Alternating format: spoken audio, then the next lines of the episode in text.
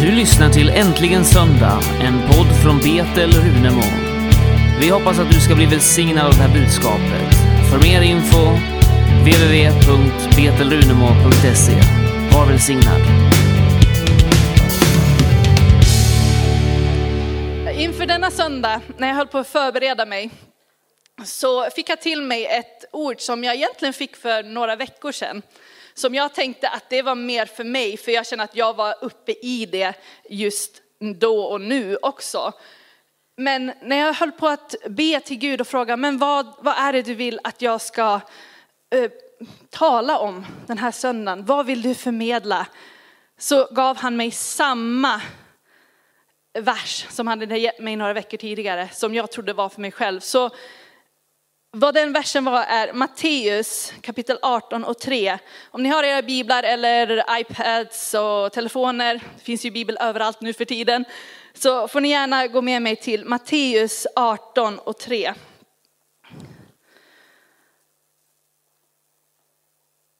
Och där står det, Amen säger jag er, om ni inte omvänder er och blir som barn kommer ni inte in i himmelriket. Det här är ju en ganska självklar vers, som ni ser. Vi måste bli som barn. Men vad betyder att bli som barn? Betyder det att vi ska ta och krypa, som vi ser Lea göra här? Eller hon går ju nästan nu då. Men, eller ska vi hoppa som en groda? Vi får väldigt bra kondis kan jag säga om ni gör det. Jag lovar, om ni följer min dotter Abigail en dag, ni kommer bara rasa i vikt och få upp konditionen så här jättebra, för det är inte lätt kan jag säga. Det, man blir helt utmattad. Men vad är det då som vi ska göra? Men vi ska bli som barn till vår far. Vi ska lita på honom. Vi ska ta och se till Gud som vår far. Och det jag vill, eh, vad jag vill ta upp här, det är två punkter. För det är mycket man kan tala om med att bli som barn inför Gud och så. Men det jag vill ta upp just är att ha en barnslig tro. Och att ha en barnslig tro, då menar jag inte bara att ja, men, jag tror på allting och alla och liksom, ja, men, allt är rätt och sådär. För det är inte vad barnslig tro är. Ni har säkert hört om ni har någonsin jobbat i förskola eller ehm, och så, ja, varit med småbarn, haft småsyskon. Har ni säkert någon gång hört en konversation mellan barn som kanske, vet du vad, min pappa han är så stark, han kan lyfta ett helt hus. Jaha, men vet du vad, min pappa är starkare, han kan lyfta ett hus med lillfingret. Och jag jobbar ju inom förskolan så det här hör jag ganska mycket i olika tappningar. Det är inte alltid det handlar om hus eller så, men det är alltid att man liksom har någonting som man säger, men det här är min pappa jätteduktig på eller kan så bra. Och det här kommer till min första punkt då. Barn ser inte hindren. De ser bara möjligheterna. Så barn som säger, ja men min pappa är så stark som kan lyfta ett helt hus med sitt lillfinger. Ja men det barnet tror verkligen det. Den ser inte att det är ett hinder, att det är omöjligt. Det är bara en möjlighet. Han har inte fått lära sig vad som krävs för att lyfta ett hus eller hur tungt ett hus egentligen är. Men han tror det, eller hon tror det när ja, jag var ett spädbarn så jag kommer inte ihåg det här, men mina föräldrar har oftast berättat det här. Äh, när min bror Joel, han var ju född i Kenya, när de kom till Sverige och äh, han skulle börja förskolan, så sa han till alla barnen där, vet ni, när jag föddes då var jag svart. Men sen kom jag till Sverige och då blev jag vit. Och alla barnen var, wow, vad häftigt. Och jag kan lova er att alla barnen sa till sina föräldrar sen när de kom hem, vet du, vi har fått en kille som, han föddes svart men han är vit nu. Och det är för att de trodde verkligen, ja men det är möjligt. Varför skulle det inte vara möjligt? Egentligen. vi är ju lite annorlunda om man säger här. Eh, när man blir vuxen så är det inte möjligheterna man ser först. Oftast är det hindren som kommer framför en. Och ibland så kanske ser hindren ut att vara jättestora. Och då ser man inte en möjlighet förbi den heller. Utan man går där, det blir stutt och så bara okej, okay, vi får tänka om. Det blir lite så, i alla fall för mig blir det så ibland. Jag kanske är ensam om det. det är, ni är kanske helt motsatsen, ni kanske är som barn hela tiden och ser bara möjligheterna. Nej, vad bra, jag är inte ensam om det. Då. Och det är det som är så fantastiskt med barn. De ser möjligheterna och det är det som är grejen. De måste se möjligheterna och inte hindren. För ja, visst får de hinder när de växer och utvecklas. Jag menar, när ett litet barn ska börja lära sig att gå. Det är inte så att den automatiskt bara ställer sig upp och går så. Utan det blir lite fall på vägen och så ställer de sig upp och så tar de och provar igen och så blir det ett till fall på vägen. Det blir hela tiden ett hinder för dem, men de ger aldrig upp. Utan de ser, vänta, jag kan göra det här. Det är möjligt för mig att göra det här. Och därför måste vi bli som barn i vår tro. Vi måste se det som verkar omöjligt, det som verkar som ett hinder, måste vi se och göra vad vi kan. Lita på Gud för att göra det möjligt. I Efesierbrevet 2 och 8, ni kan gå dit om ni vill, annars kommer jag läsa det här också. Efesierbrevet 2 och 8 så står det, ty av nåden är ni frälsta genom tron, inte av er själva. Guds gåva är det.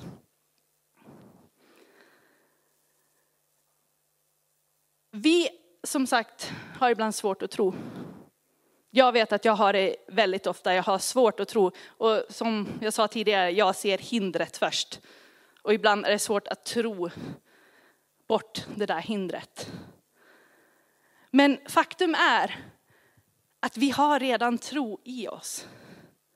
Det är inte så att man måste jobba på att få en tro. Visst, man kanske måste stärka tron ibland. Men när ni blev frälst, när ni valde att följa Jesus, så blev ni automatiskt troende. Ni fick den här gåvan som Gud har gett. Den här gåvan av tro. För utan tro är det omöjligt att följa Jesus. Det är omöjligt. Man måste tro för att kunna följa honom. I Matteus 17, nu blir det här en fri översättning så jag kommer inte ta rakt av från versen. Så står det att även om du har en tro liten som ett senapskorn så kan du säga till det här berget, flytta på dig och det kommer flytta på sig. Nu ser jag ju så här att de här bergen, det blir som, det är våra hinder egentligen. De här bergen som är framför oss, vi ser ingen väg runt eller över eller under. Men även om vi bara har lite, lite, lite tro så kan vi flytta på det. Vi behöver inte egentligen mycket, vi behöver bara ha en liten gnutta tro. När vi precis flyttade till eh, Asien, jag var sex år, min bror Joel var sju. Så vi hade det inte så bra ställt om man säger så. Vi var ju ganska fattiga, jag menar missionärsfamilj. Det är inte alltid lätt. Du går, åker ut i tro. Och vi åkte dit och vi hade ju knappt några möbler, vi hade två resväskor när vi åkte dit och ingenting annat.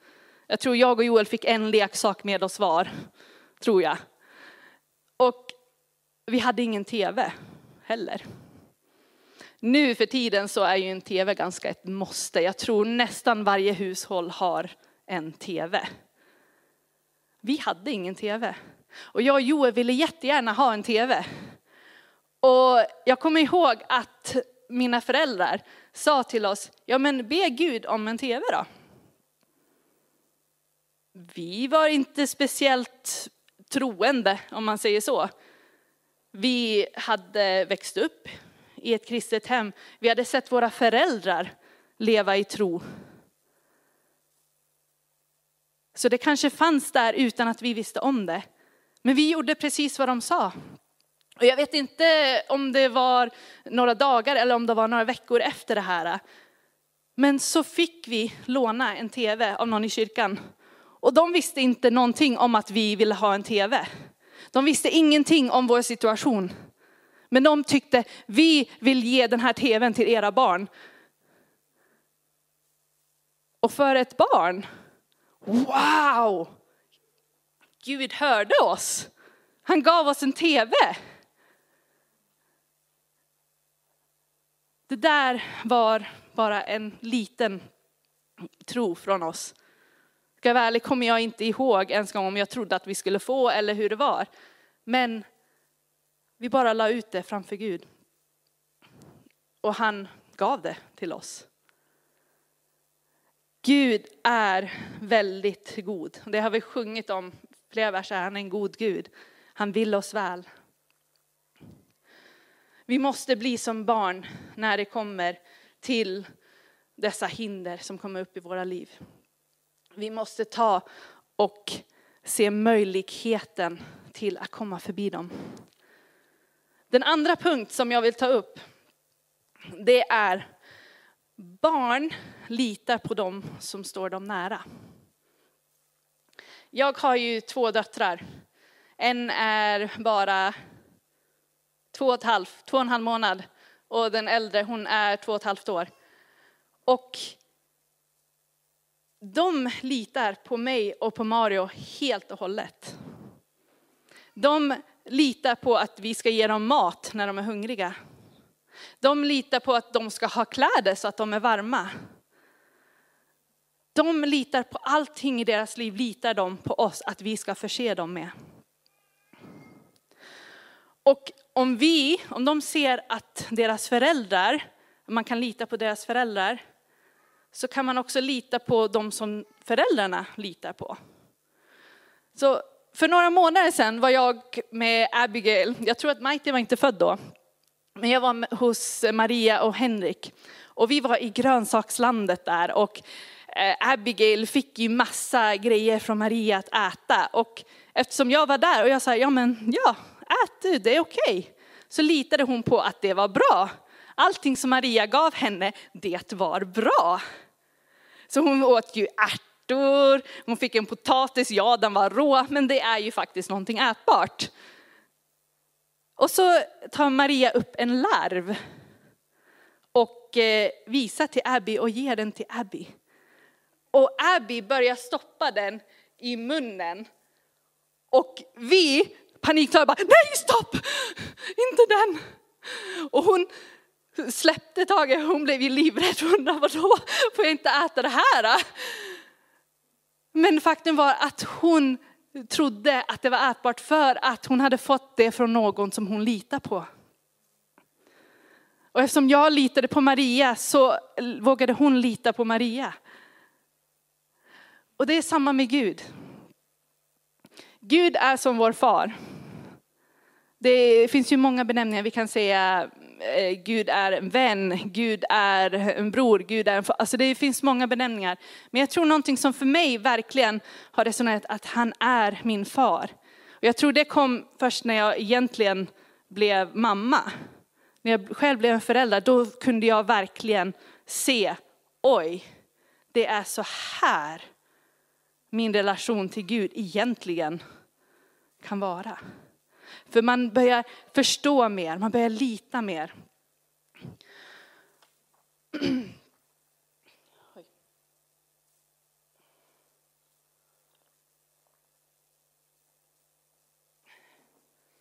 Men det är ju också så här att barn tror inte på allt och alla. Det gör de inte. Eh, barn ifrågasätter väldigt mycket också, de är jättenyfikna. Eh, de, ni har ju säkert hört, bara, ja, men varför är himlen blå? Varför måste jag tvätta händerna? Varför måste jag sova? Jag vill inte. Jag vill bara leka. Sådana saker hör vi mycket. Eh, men det, oftast är det bara nej, jag vill inte, utan varför har inte kommit riktigt ännu. Men det kommer säkert snart. Och de är väldigt ifrågasättande. Men det betyder inte att de tror på allting alla säger. De tror på dem de litar på. Och det är så vi också måste göra. Vi måste tro på det Gud säger. Vi måste lita på det Gud säger och inte på vad andra säger. Det är Gud som vi ska lita på och bara Gud. Vi ställs ju alltid inför prövningar av olika slag och det kan vara väldigt skrämmande. Det vet jag själv. Eh, och det är då vi måste bli som barn och lita på Gud som ett barn litar på sin förälder. I Ordspråksboken 3, vers 5-6 så står det, förtrösta på Herren av hela ditt hjärta. Förlita dig inte på ditt förstånd. Räkna med honom alla dina vägar så ska han göra dina stigar jämna. Vi har ingen anledning att vara rädd eller att frukta för att Gud, han har sagt till oss, lita på mig. Jag ska leda dig rätt. Jag ska hjälpa dig. Vi har ingen anledning att frukta. Och jag vill berätta någonting som hände oss för, det var faktiskt bara två, tre veckor sedan. Det var ganska nyligen. Eh, ni vet hur det är i slutet av månaden, man är ganska glad då, för oftast är det då lönen kommer in. Eller eh, CSN, eller vad man än har. Det är oftast då man får in pengar och man tänker yes, nu kan jag äntligen köpa det där som jag behövde köpa. Men lika snabbt som det kommer in brukar det försvinna ganska snabbt också med räkningar och allt sånt. Och det är ju inte lika roligt om man säger så. Och det var ju inget annorlunda för oss den här månaden i slutet av oktober. Men den här gången, vi hade precis flyttat, vi har flyttat till Arbro och man har lite extra kostnader när man flyttar. Och det blir lite så extra grejer, man får dubbelt av vissa saker och det funkar inte alltid. Och vi kunde inte få ihop ekonomin den här månaden. Vi, och det var inte bara några hundra utan det var några tusen. Så det var ganska skrämmande. Att hjälp, den här månaden så kan inte vi betala alla räkningar. Vad ska vi göra? Och jag eh, blir ganska lätt panikslagen av mig. Faktiskt. Det är inte alla som tror det. Många säger att ja, men du är så lugn och allt sådär. Men tro mig, jag blir ganska panikslagen ganska ofta. Jag är bara bra på att dölja det. Um, och jag började verkligen vrida och vända på allting och tänka, men hur ska vi lösa det här då? Oj, vänta, om vi tar därifrån, nej vi behöver nog den där matkassan för den här månaden. Ja, men kanske där, äh, vi behöver ju också bensin till bilen. Eh, äh, vi behöver inte, alltså det gick inte att få ihop på något vis. Och jag hade verkligen panik, jag började grina och bara, jag kan inte klara av det här, det går inte. Nu är det så att man är lite hormonell också när man har fått en bebis, men det var verkligen svårt och jobbigt. Och då säger Mario till mig, varför har du panik? Tror du inte att Gud redan vet det här? Och jag tänker, ja, jo men så är det. Men ska jag vara ärlig så trodde jag nog inte riktigt helt på det heller. Jag började planera inför nästa månad och började skriva ner alla utgifter. Och tänkte, okej, okay, ja men eh, okej, okay, kan vi få ihop det nu då? Kan vi betala dem där nu då? Eller kan vi försöka dela så vi tar halva den och halva den? Jag försökte lösa på alla möjliga sätt, på mitt eget sätt. Och sen några dagar, eller kanske en vecka efter allt det här, så blev vi välsignad med exakt den summan vi behövde. Och vi kunde betala alla våra räkningar. Och vi hade inte berättat det här för någon. Vi hade inte sagt till någon att vi har lite svårt just nu. Utan Vi bara fortsatte som vanligt och pengarna bara kom in för oss. Och vet ni vad Gud säger till mig då? Har du inte lärt dig ännu? Det här är någonting som vi har gått igenom några gånger, att det har varit lite svårt ibland. Men Gud har alltid kommit igenom. Han har alltid varit trofast, alltid varit där. Och han säger bara, har du inte lärt dig ännu? Ibland undrar jag om Gud blir lika frustrerad på oss när vi inte förstår någonting som jag blir ibland på Abby när hon inte förstår när jag säger, men du ska inte göra det där, då händer det där. Jag är säker på att han blir det. Och jag tycker synd om honom, för han har inte bara ett barn, utan han har flera tusen barn. Och det blir säkert flera gånger om dagen, det blir liksom samma frustration där.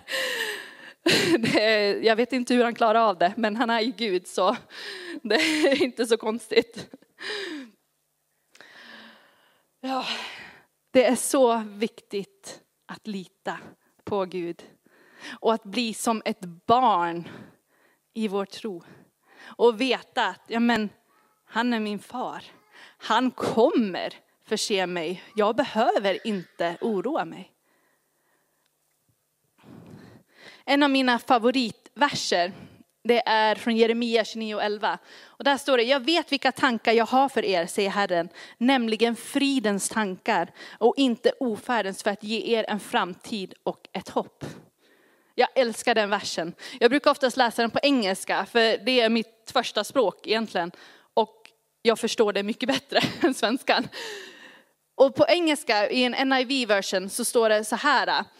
I know the plans i have for you. Jag vet vilka planer jag har för er. Han har bara goda planer för oss. Han vet redan vad som kommer hända i framtiden. Han vet vad som har hänt förr i tiden, bakåt i tiden. Han vet allting och han har goda planer. Så det spelar ingen roll vad som har hänt tidigare eller vad som kommer hända i framtiden. För Gud har goda planer för er. Spelar ingen roll vad ni går igenom just nu. Det är bara viktigt att veta, han har goda planer för mig. Jag behöver inte oroa mig. Vi har en tendens oftast att se, att se hinder, som jag sa i första punkten här med hinder och möjligheter. Vi har en tendens att se hindren först. Och vi ser det oftast ur våra egna ögon, som är ur världens ögon. Men vi ska inte se våra omständigheter ur världens ögon. Vi ska se det ur Guds ögon. För det är han som har kontrollen. Vi har ingen kontroll alls. Så är det. En av mina favoritsånger, det är den här Waymaker. Och i den sången så går refrängen så här, Waymaker, miracle worker. Det är han som banar vägen, han som gör mirakler. Och så fortsätter det med att han håller sina löften. Han är ett ljus i mörkret. Det här, det här är vår Gud. Vår Gud är den som utför mirakler och han gör vägen. Och det är den här guden som vi tjänar. Det är den här guden som sitter på tronen. Det är den här guden som har makten över allting som händer i vår värld. Vi har ingen anledning att frukta eller vara rädda. Som ni vet så pågår det en pandemi just nu över hela världen. Och vi är väldigt lottade i Sverige att vi har inte haft det så tufft riktigt än med restriktioner och sådär många länder har haft det mycket svårare. Och ekonomin har rasat för flera hushåll och det är ingen bra situation som världen är i just nu. Och nu säger jag inte det här för att jag tycker att vi ska vara oansvariga och sådär, utan vi ska absolut följa vad Folkhälsomyndigheterna alltså säger. Vi ska absolut ta vårt ansvar. Vi ska absolut hålla avstånd. Vi ska absolut göra det vi kan för att det inte ska fortsätta. Men vi ska inte frukta den här pandemin. Vi ska inte frukta coronan. Coronan har ingen makt över den här världen. Det är Gud som har makten. Det är Gud som har makt att stoppa allting. I Jesaja 41 och 10 står det så här, frukta inte till jag är med dig. Se dig inte ängsligt omkring, till jag är din Gud. Lovsångsteamet får gärna komma upp. Vi behöver inte frukta. För vi har en Gud som är större än alla andra. Vi har en Gud som vill oss väl, som har goda planer för oss. Vi ska inte frukta någonting som kommer i den här världen. För det är inte vi som har kontroll över det, det är Gud som har kontroll. Och han kommer leda oss ur det här. Jag tycker att vi allihopa kan ställa oss upp. Och nu vill jag att vi ska egentligen bli som barn i vår tro. Och vi ska välja att lita på Gud. Vi ska välja att lita på det han har sagt i hans ord om våra liv. Vi ska lita på honom. Jag vet att nästa vecka så ska, så ska det bli eh, flera kyrkor som ska samlas i bön. Och så för att se om vi kan få en vändning, att vi ska be för att få en vändning på den här pandemin. Men jag tycker vi kan börja redan nu. Vi kan börja redan nu och börja proklamera ut Guds kraft i detta land. Proklamera ut Guds kraft i denna värld. Vi ska inte frukta den här pandemin, utan vi ska låta Gud ta över och lita på honom. Så jag tycker vi lyfter våra händer och vi bara tar och vi kan tala i tungor eller så kan ni be i ord Herre. Men bara ta och tala ut och proklamera ut Guds kraft över det här samhället, över det här landet, över den här världen. Så att det blir en vändning och att vi får se Guds kraft träda in. Herre, jag bara tackar dig. Jag bara tackar dig för den här eh, för den här pandemin som råder just nu Herre. Jag tackar dig för att din kraft Herre ska bara komma ner som en storm. Jag ber att den ska komma ner och den ska bara bryta ut. Den ska bryta ut som en storm, som en eld Herre och det ska bara ta och brinna över hela detta land. Det ska brinna över landet, det ska brinna över världen. Ska din kraft bara ta och brinna. Så att alla får se vilken mäktig Gud som vi har. Vilken mäktig Gud du är som kan vända på någonting som just nu ser att det kan pågå i flera år. Kan du vända? Halleluja. Kira baba shitera sodoro